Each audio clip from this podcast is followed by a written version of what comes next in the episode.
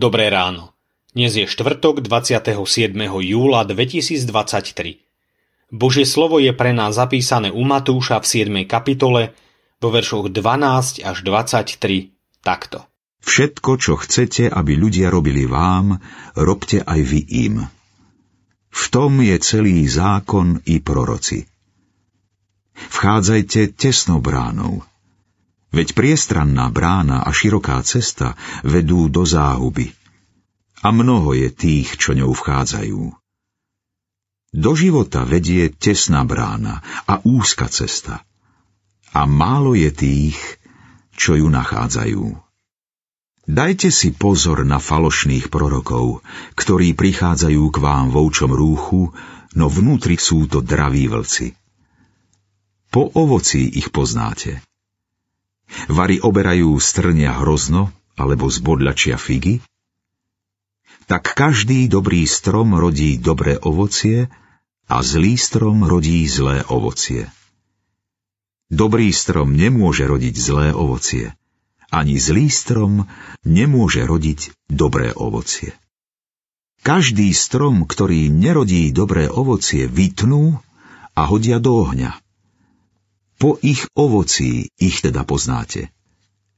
Nie každý, kto mi hovorí, Pane, Pane, vojde do nebeského kráľovstva, ale iba ten, kto plní vôľu môjho Otca, ktorý je v nebesiach. Mnohí mi povedia v ten deň, Pane, Pane, či sme v Tvojom mene neprorokovali? Nevyháňali sme v Tvojom mene démonov? Nerobili sme v Tvojom mene mnoho mocných činov? Vtedy im vyhlásim, nikdy som vás nepoznal. Odíďte odo mňa, páchatelia neprávostí. Podľa čoho budú poznať teba? V posledných rokoch viac ako inokedy platia slová strom poznať po ovoci. Či to už bolo v čase pandémie kovid devätnásť alebo v čase vojny na Ukrajine. Alebo aj dnes v bežnom dni. Kresťana poznať podľa jeho skutkov, podľa jeho ochoty. Nemôžem rozprávať o Kristovi a jeho láske a nečinne sa prizerať na človeka, ktorý nemá kde skloniť hlavu alebo nemá čo dať do úst. Žiť život kresťana znamená výjsť zo svojho pohodlia, zo svojej komfortnej zóny a byť na úzkej ceste. Dať svoj čas, svoju energiu aj peniaze, hoci si to možno nikto nevšimne, ani sa nepoďakuje. To je životný štýl.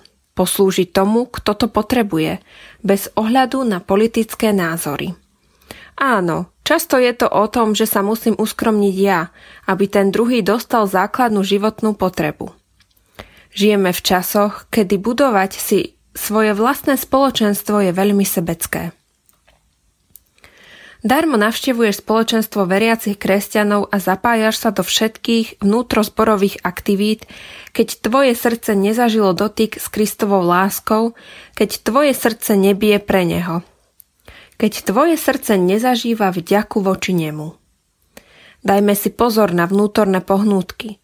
Položme si otázku. Prečo som aktívny? Prečo som ochotný poslúžiť? Prečo prichádzam do spoločenstva? Aby nám raz nebolo povedané, nepoznám vás, páchatelia neprávosti. Bože, ďakujem Ti, že nás povolávaš k dobru. Chceš, aby sme boli dobrými stromami, ktoré prinášajú zdravé ovocie. Odpusť mi, že niekedy prinášam trnie.